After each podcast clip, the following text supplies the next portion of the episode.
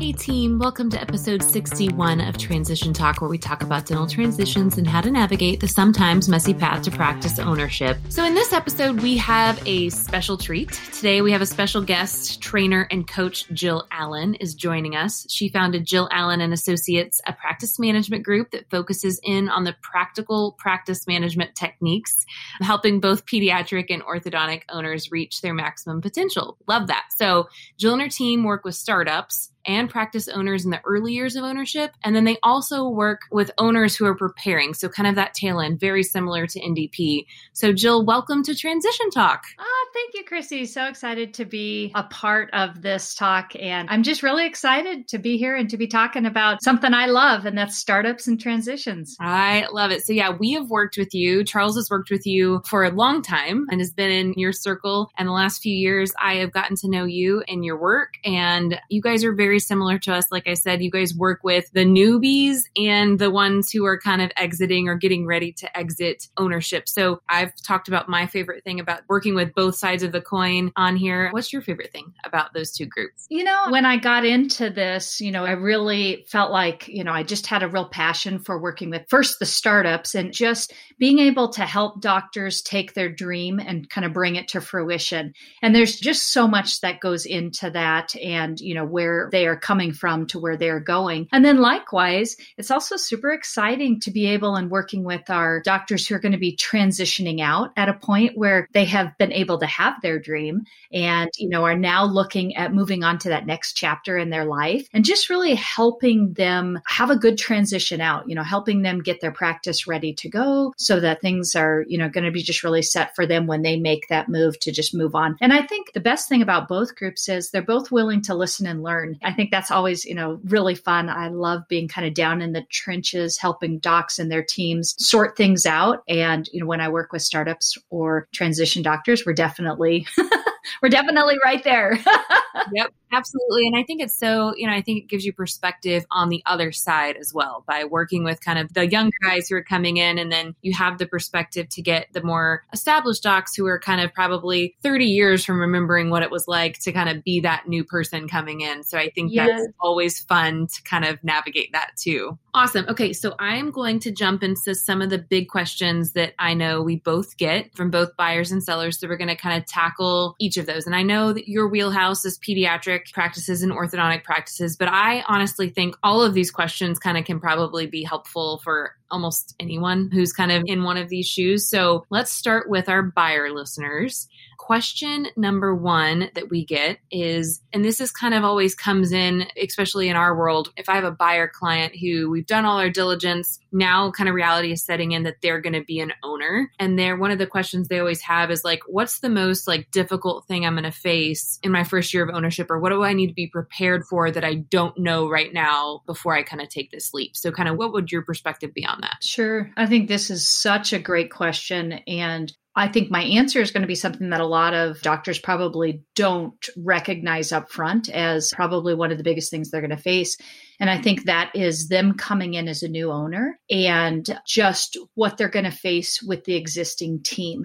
And I think probably one of the hardest things, I mean, you would think it would be finances or, you know, meeting the patients and all of that. But really, it's how do you transition from a team that has been sold out to, um, and more than likely, the dream team of a previous doctor to now you're a new doctor coming in and how do you get them sold out for you? And or do you have a team that is going to be willing to move forward with you because you're going to take this practice for the next 20 years. And they've potentially been pretty comfortable with where they're at. And now we're going to ask them to change systems and to you know maybe increase what we're doing in a practice. So i really think the hardest thing is learning to navigate in that first year the team. And i always warn every doctor that i work with you have to be prepared for team turnover. And in most cases the team that you have at the end of the year may not be the team you started with at the beginning. Yeah. And we had a conversation with Katherine Eitel Belt about the hard communications and things you have to do there. Mm-hmm. And so I think that's so true. I always find it interesting when someone's talking about owning a practice they do tend to focus on those more tangible things, the financial piece, and like we'll talk about this next, but like insurance companies and what do I want to do and in network. But like dealing with people I've said it a million times on this podcast. Like humans are so hard, and you are coming into something where there has been a set relationship and there's a loyalty to that seller, and there should be, right? We want there to be that loyalty to the leader of the office, but then kind of inserting yourself as the new leader. and what does that look like? It is challenging. And I think there's clearly so many resources and just being really thoughtful about that. And I think sometimes just knowing that that's going to be a challenge is half the battle. Because if you come in there thinking it's going to be easy, I think that's a little bit of a shell shock and it brings you back like, oh, this was not expected. But I think if you can plan for that, you think out through that introduction in those first few months and what you're asking to change because and I'm sure you see this too buyers come in with a lot of ideas and a lot of plans and a lot of things going to change but what are the immediate changes? Like how quickly, if I'm buying and acquiring a practice versus a startup, right? I'm acquiring a practice. How long do you say wait to make changes, or do you? I think unless it's a major something that we just have to deal with, I would say give it a good six months. You know, get in there, see what's happening, look at the systems, just watch. And I think by about month six is when you can start deciding to make those changes in, you know, whatever it may be. But there's just so much going on in that first six months with you coming in as the new doctor, you know, going back to the team, you know, you may have them all rehired on and you're trying to decide if you like them and they like you. And, you know, just so I think it's best to kind of keep things status quo as much as you can. And then at about month six, definitely by a year in, you should be changing things. But my opinion would be about month six which I don't know if that aligns with what you say, but that's that's usually where I'm at. Yeah, no sooner than three months, right? You need at least to like get yourself learn who your people are, develop a circle of trust. But like, how soon does your team come in? Like, when would you and your team come in if, let's say, I'm acquiring a practice and I know there are process issues, right? Like, I know there's efficiencies we can gain, I know there's things we can do, but I also don't want to make those changes. Like, when is a good time for a buyer to say, hey, I know there are problems, I want to need someone to help me but I don't want to necessarily rock the boat. Like, when would they reach out to you? Kind of what would that look like so that you're not kind of infringing too early? Sure. We almost have two different type of doctors that we work with when we're in this acquisition. And we have the ones that before they even purchase the practice, they want our advice because there's just a lot that's going on. And even though I'm saying we should wait for major things to change, we know there are things that we have to work with. And so a lot of times we're actually working with those doctors, maybe even a month prior to the actual purchase, where we're talking about, okay, what's going to happen with the money when the practice happens and the day comes where you own that practice? Where do the checks get deposited? You know, do you have your new ACH, your, your merchant services set up? Is it coming into your bank account? Is it still coming into the previous doctor's account? So there are some doctors that want help right from the beginning to make sure that we've got the con contracts or, you know, the forms are going to have the right doctor's name on them right from the beginning. And especially if potentially the senior doc is not going to be in the practice anymore. Um, there's a whole nother dynamic there on how long the senior doc stays, which I know we'll talk about in a little bit probably. So we've got that group where I say, if you, you know, if you feel like there's a lot going on there about a month prior. Otherwise, usually my docs are talking with me and saying, okay, I bought the practice. And I'm usually saying at about month three to six is again, when we're coming in, we like to actually come out to the practice on our first visit, really look, evaluate where everything is at. And then we kind of come up with our game plan for the rest of the year and what we're going to be working on to continue to move things along. Awesome. So it almost sounds like you could start as more of like an operational diligence, kind of actually getting things set up right from the start. Yes. Turn into more of the practice management kind of process initiation, right? So your staff isn't seeing you initially as I'm coming in to change things, but I'm helping you get set up. I'm helping you kind of make sure everything's going. Yes. Okay. Yep, absolutely. And, you know, as I alluded to, sometimes team members say, Oh, my senior doc's leaving, I'm out of here too. And, you know, now all of a sudden we have a financial coordinator. Let's talk about an orthodontic office, a financial coordinator that has been there forever.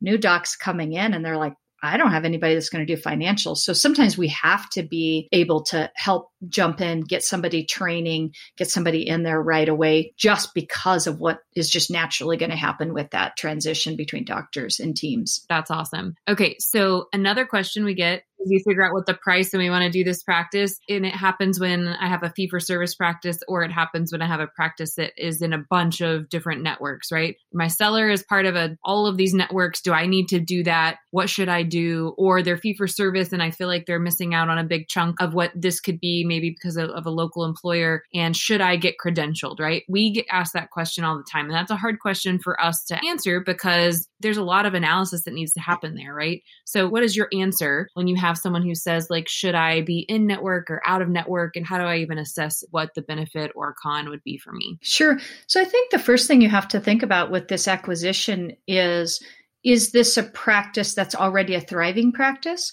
or is this a practice that we need to grow? And we all know there can be two different types of acquisitions right? You could step into a you know be purchasing a you know million and a half two million dollar practice and it is just clicking along. And you know the question you know that i would be saying is you know definitely with the insurance yeah maybe you do maybe you don't. Let's evaluate what has made this such a successful practice and really evaluate if we need to follow suit with what the previous doc was doing. Now if it's an acquisition where we feel like we've got growth growth that we need to have happen, which I would say is usually more of the case, then I think we have to think about. And I'm always telling my docs who are doing the acquisitions, you have to think of this like a startup. So, what do we need to do to breathe life into this practice and move it along? What was the brand recognition like with the previous doctor? What's it going to be like with you? Insurance companies, though we do take a hit, sometimes being in network, it also gives us another opportunity to have our name out there on the the web with these other, you know, plans. Or if a doc has never been in network, you know, they may have had a smaller practice and it worked for them, but you trying to grow it, we may want that exposure of being out there with the insurance companies. So I do think there are a lot of factors that go into that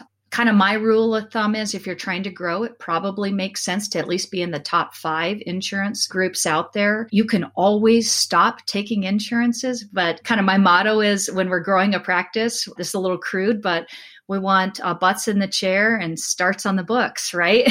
And how do we get that? We you know between all of our marketing efforts sometimes it is accepting to be in network with some insurances taking a little bit of a hit and a write off but look at that as a marketing expense take a little bit of a hit and a write off to get a patient in you never know how many you know five other people they may talk to that love you that continue to help grow your practice so i don't think there's a black and a white answer for the insurance aspect of that sometimes i'll have clients who will say, hey, this doctor is credentialed and in network with like everyone under the sun. There's 50 of them and it's going to take a long time. And so my advice is always like start with the, you know, figure out which ones are the most utilized and the most kind of important and start there you know, maybe you decide that you don't want to be right with the kind of bottom rung insurance company or do that type of kind of assessment as well. Absolutely. And that's assuming if, if we can pull the data out of the operating system, it's kind of like an investment portfolio, right? You know, that's how I, you know, advise doctors with, you know, staying in or out of network. If we can pull the data out of the operating system and you can see that you get a fair amount of patients from these insurances and you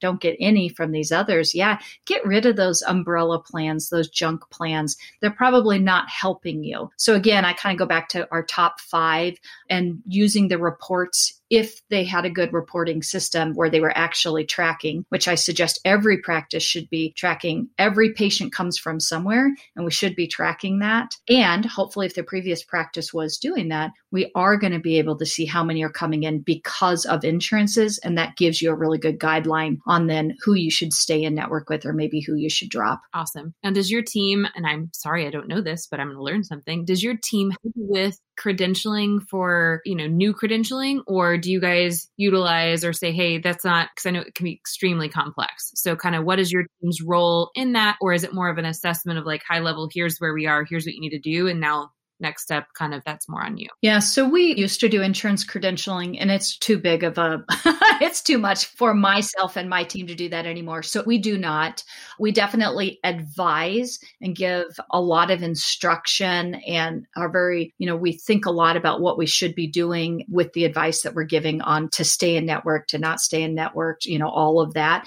We definitely help with you setting up your fees for credentialing you know and then that kind of trickles down into just just the fees for the practice. This is a little sidetrack, but you know, a lot of times the fees that the previous doctor had probably don't make a whole lot of sense for the new doc coming in. So there's, you know, they kind of go hand in hand to a point. But as far as the actual credentialing, we do not do that. There's a couple, you know, I, I'm going to say there's about four different companies out there that do a really good job and they each have different, you know, pros and cons to them. And so we try and align our docs with the right company that we think is going to work best for them everybody could do it themselves. And i always tell my doctors that if you've got time energy you can always credential yourselves but i think that it's much easier to use a company and or if in the office that you got you have a strong financial coordinator we walk them through how do we transition you how do we transition from the previous doctor to the new doctor's name if we're staying in network. And so we help on that end. We just don't do the physical credentialing. Yeah i always tell my clients that ask. I'm always like you don't want me to right? Because like as efficient or probably as strong as those who live and breathe that because it's so complex and changes and there's just so many little intricacies that they can capitalize on to make the best of that credentialing. So good to know. Okay. So we at NDP are focused more on private practice acquisition. Clearly there's all of the financial reasons to do that, but we definitely acknowledge and have clients who say, Hey, this just like I can't find a practice, you know, all the ones that I have are are frogs and I can't find the prince and this like competitive market or you know there just aren't any because it's super rural and i'm going to do a startup right? So let's talk about that because i know i have people out there who kind of always want some tidbits on startups and i know that's definitely your wheelhouse as well. So let's start with kind of like size and schedule right? Because i think that's always something that we'll ask about. I'm going to ask kind of a twofold question so kind of you can answer all at once.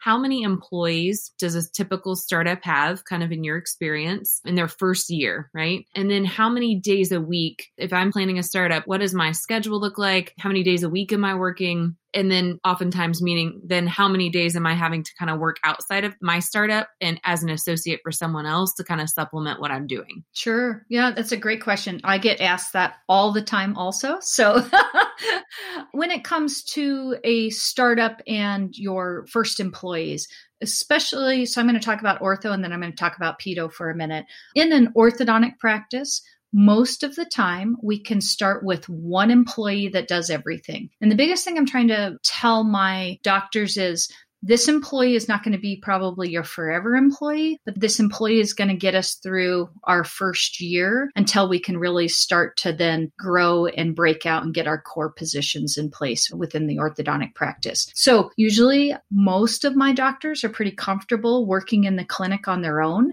We still always want to have somebody in the office when you're there, but we usually have that one employee. They learn everything except for usually the assisting aspect of it. Usually, at about month six, is when my doctors are usually bringing an assistant in at least to work on the days that they're there.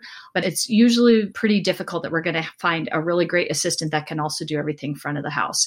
So, ortho, usually one employee. We could be into one and a half by the end of our first year. If we're talking about a pediatric practice, that's a little bit different, especially depending upon how my docs are setting up their practice. Usually, for sure, we need one person front of the house that does everything front of the house. And then we are usually starting also with an assistant right from the beginning in the back. And then again, how quickly we grow, we could be into two assistants fairly quickly, just depending upon how fast that practice grows.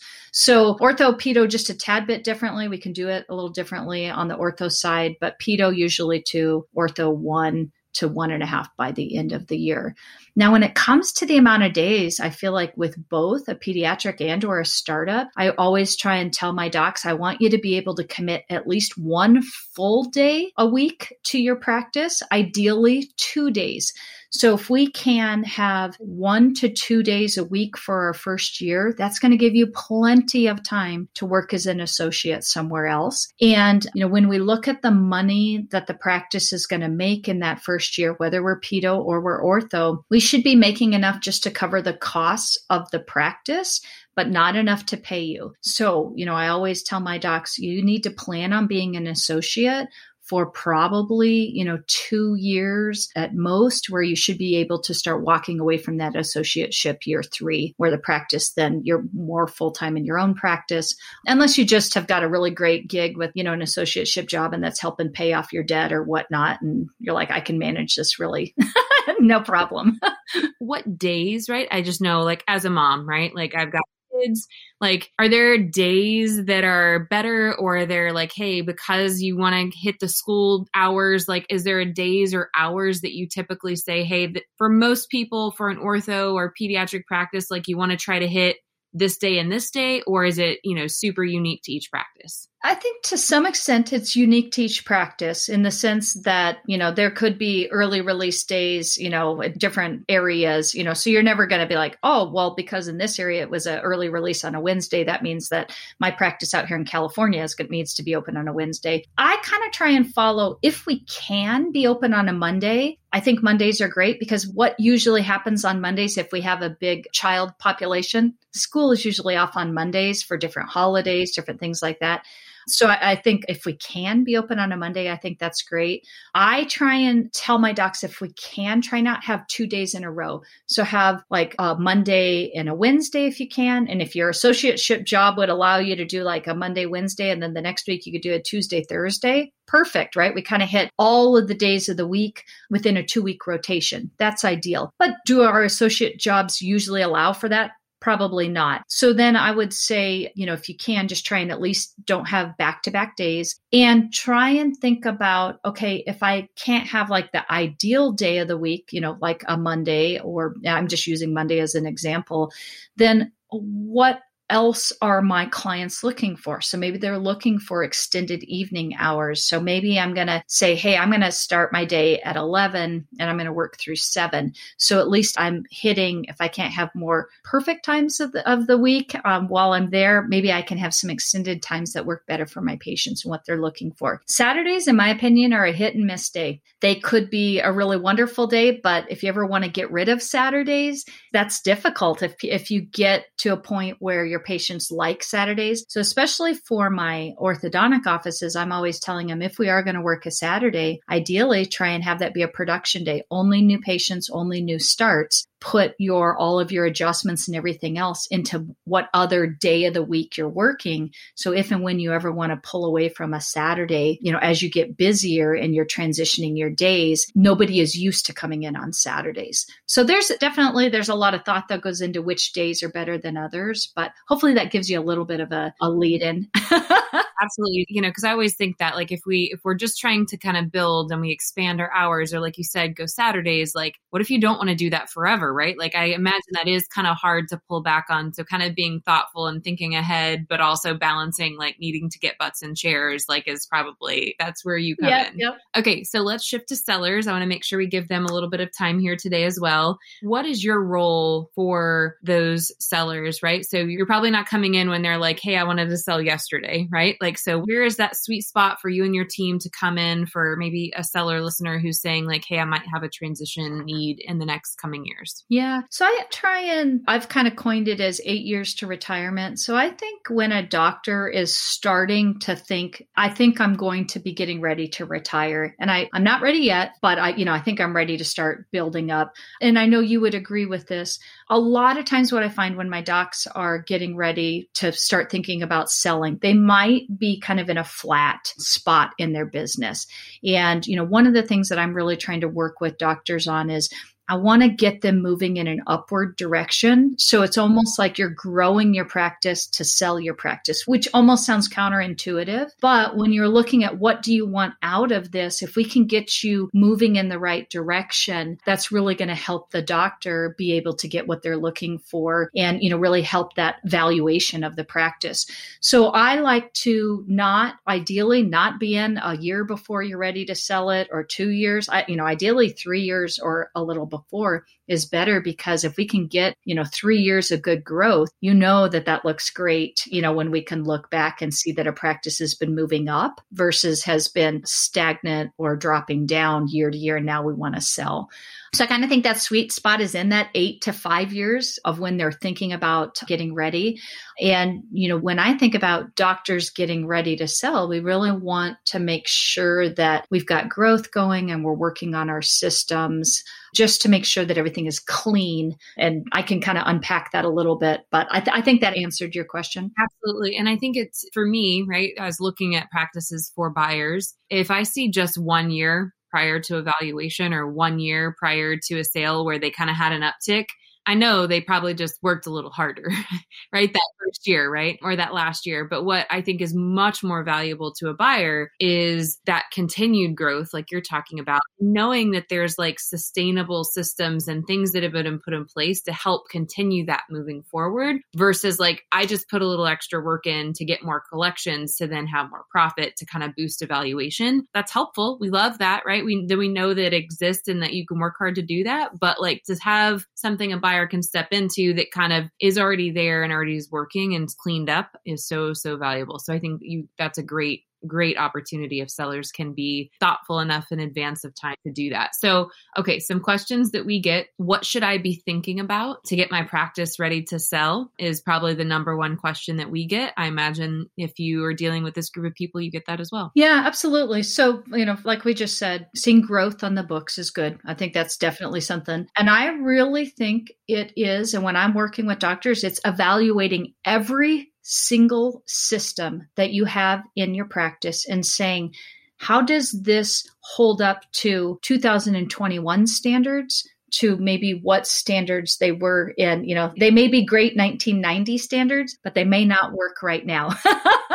and, you know, so it's how do I make this most attractive to who I'm going to be selling it to? And how do I make it ideally easy for the doctor to allow them to be successful because isn't that what we want? Is this really great legacy practice that gets handed off and then just continues to go up and up with a new doctor in there. So some simple things you know we go in and look at is and this sounds really silly but like i always say we have to do a status cleanup. I have to know where every patient is in your practice. So let's get in there and you know get that cleaned up. How many active patients do we really have? How many patients are really in observation? How how many patients are really in our pending. So getting in there, we spend a lot of time cleaning up our statuses. Then, you know, I'm just going to hit on a few of them. Really evaluating delinquencies on the books. It's really important to clean up our books. So look at those delinquencies and you know really make sure that we're going in there and getting our old debt off of our books and i know that's hard sometimes you know we could be looking at 50,000 75,000 and you know that's debt from 20 years ago that somebody owed us for records when we used to charge for records get it off, get it cleaned up so that you've got really clean books. So when they're working with a team like yours, you're handing over these really clean books. Everything is very transparent. It's easy for so we're ready to really see good trends on everything. So um, statuses, cleaning up our books if, if we need to do that, and then you know just really evaluating again all of our systems you know in the office and you know really taking a look and saying does this match where our practice is going or what we're doing doing. And then the last thing, uh, believe it or not, is reputation management. I cannot believe how many practices, you know, they aren't up to date with their websites. They don't do anything socially. They may or may not have a Google business page. And so, you know, they've kind of let their marketing slide. Like they have their five guys that they play golf with, their gals that they play golf with, and they're set. You know, so it really is thinking about it kind of changing that mindset into I'm you know I'm going to get my practice going in the right direction so it'll be a really good healthy practice when I'm ready to sell it. So first, I heard someone say, "When's the last time you actually just like walked through the front door of your own practice, right? Like walk in the front door, see what patients see, go through the process as they go through it. Again, we're creatures of habit. We go in, we do the same thing. We don't think about the other side of the table and kind of what a patient sees and what a patient does. So I thought that was great and so it sounds like that's what you're saying is like go through the entire process from like when the patient walks in the door, what forms are they filling out? Like what are they doing? Kind of what happens once they go back? What happens once they treatment plan? What happens once they leave and now your staff's taking all of the pieces and inputting? Second thing is I would say myself and my team, the most frustrating transition from a document gathering and understanding is always orthodontic because what's a phase one? What's a phase two? Do you track that? How do you track your new patients? What's observations? Like I will say most, most, right? Some are very good, but for the most part, most orthodontic sellers who come to us don't pay attention to that, have not paid attention, have no idea. We've had clients who have been like, I don't track new patients. I know. yeah. And there's still a lot of docs that are using paper. They've never embraced their operating system. You know, it's definitely like, it's hard you know, and I always have my transition docs that are like, Jill, I just want three things to work on this year. We're doing baby steps here. You know, I can't do it all, but give me like three main things. We work on that. And then maybe the next year we work on the next. And, but it really does help them and their team move along so that when, when we do get to that point, and most of the time we're not telling the team, Hey, we're doing this because doc's thinking that they're going to retire. We're just in there updating them, getting them up to snuff. And then it just ultimately, you know, I know what the plan is, but the doctor is just trying to get it so that when they are ready to talk about that, they're set. Their ducks are in a row. Now they're primed and ready. Yeah. And what I think is always interesting is like, I know I might be able to see the opportunity in your practice. The buyer might be able to see that opportunity in the practice we might all be on the same page that we know that what you've created is awesome. But if you can't prove that to a lender, yes, also like lenders are asking yes. these questions to know new patients, they're wanting to know number of starts, then it just puts a kink in a transition that doesn't have to be there if you had done a little work on the front end. So I love, love, love, love everything you're saying. So how long should a ortho or pedo owner plan to stay in the practice post sale? Ooh, I know that's a big question. Yes. This is such a great question and could be a bit of a pinch to somebody out there hearing me say this. My ideal is that a senior doc not stay in a practice more than six months past transition. And ideally, if I could have my wish, it would be probably no more than two months, actually. And here is the reasoning behind that. So, for anybody who is doing, you know, looking at purchasing, and then from our senior docs that are thinking about getting out, the team number one will never see the new doctor as the leader as long as the senior doc is in the practice. It doesn't matter that you're paying the paycheck. It doesn't matter that you gave new job descriptions. It doesn't matter that you're leading the team meetings now. As long as the senior doctor is in the practice, the team will never get on board with where we're going until the senior doc is out. Secondarily, you know, I like it where docs can do enough to do a good handoff transition to all the patients as they're moving out. But a lot of times it can be really hard to make changes as long as the senior doc is in the practice as well. So, you know, the new doc, right or wrong, may be wanting to make changes to a schedule, changes to this, changes to that. And, you know, we could get pushback even though the senior doc isn't doing it intentionally there could be it in you know well i did that and it never worked or this you know that that's a bad idea and so we have to let our new docs our junior docs that are coming in and taking this we have to empower them and the best way is to let them fly. And i just feel like six months is is long is plenty. Ideally you know no more than a rotation. If it's an ortho office no more than a rotation through. So it's about two months three months max. Yeah. And i think like there's a difference if you're listening and you have a large practice right? And there has to be maybe you're waiting on the buyer to kind of be able to handle the capacity. Like there's all of these one-offs where it just is going to be longer and you have yes. to be more thoughtful you know because i always say everything trickles trickles down from the top, right? So how you treat that person, how you treat the staff that come to you instead of coming to them. Like there's all of these ways we can talk about how if you have to stay around longer, you can help transition that role to that new owner. But at the end of the day, you not being there, I agree with you. You not being there is the best way for that young guy to fly or gal to fly and for staff to start seeing them as the leader. So even if you maybe are working back longer, but and you know maybe you have to be there, lender requirement, whatever. Maybe it's one day a week. Don't just show up the other days. Like be gone. Yes. Be out of yes. the office. I've also found that to be the best way for a young doc to like up their production too, right? Like if I if you're not there, then I don't have a safety net and I have to do it. I operate a little than when, you know, my safety net is still hanging around there. So that's awesome. That is great. And I know it's hard for sellers to hear sometimes. Like they want to yeah. be there and they want to mentor and they just want to hang around as long as possible. I think it makes it a little bit harder on everyone. It's like mom is home when right. the babysitter's there. That just mom's still mom yes. when the babysitter's there. exactly. And and honestly, if, if we really have that propensity to want to coach, do it as a mentoring session outside of the office. You know, I mean, make it a mentoring session versus in the office because it's exactly what you said. As long as they're in the office it's just it's it's going to be really difficult for that doc to be able to just embrace it. It's scary, it's hard, you know, it was hard for everybody, right? But it's it's just better to kind of get them launched and going. Awesome. Well, man, this was so much fun. You are a wealth of knowledge, and I'm so excited that we were able to connect and yes. to see me live from my home bedroom here. You have so many programs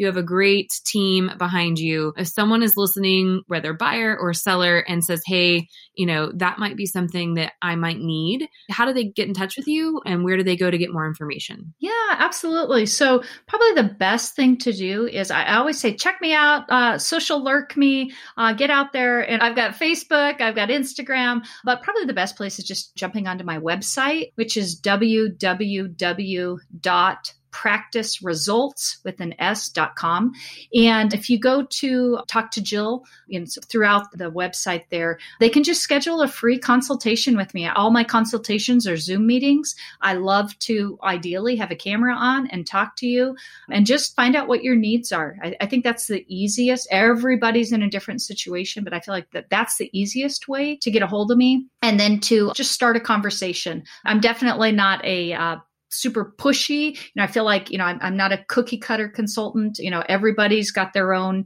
thing going on in their practice. And sometimes we just need to talk for a while until we really figure out what, if anything, needs to happen. So best way, website. Awesome. And I'm going to put that in the, in the show notes. So when you're listening, just click on there. You can click there. I know that's why we love you. We love working with people who are educational first and foremost. And also just like, Hey, let me figure out what you want and what you need. And if I'm a great fit, then I will tell you that. And if I'm not, I'll tell you that too. And I love absolutely that. love, love, love that about you. And so thank you so much for joining us. I feel like we could talk for another uh, 45 minutes about all all of these topics, but we'll end it here. Appreciate you very much and thank you for joining us today. Yes. Well, and thank you. Thank you for having me on on the show and, and I agree. It was just a pleasure being able to speak with you about this and I know that we both are very passionate about this part of the industry for sure. So, again, thank you. You're welcome. Thanks. All right, team, that's all we have for today. Thanks again to Jill Allen for joining us.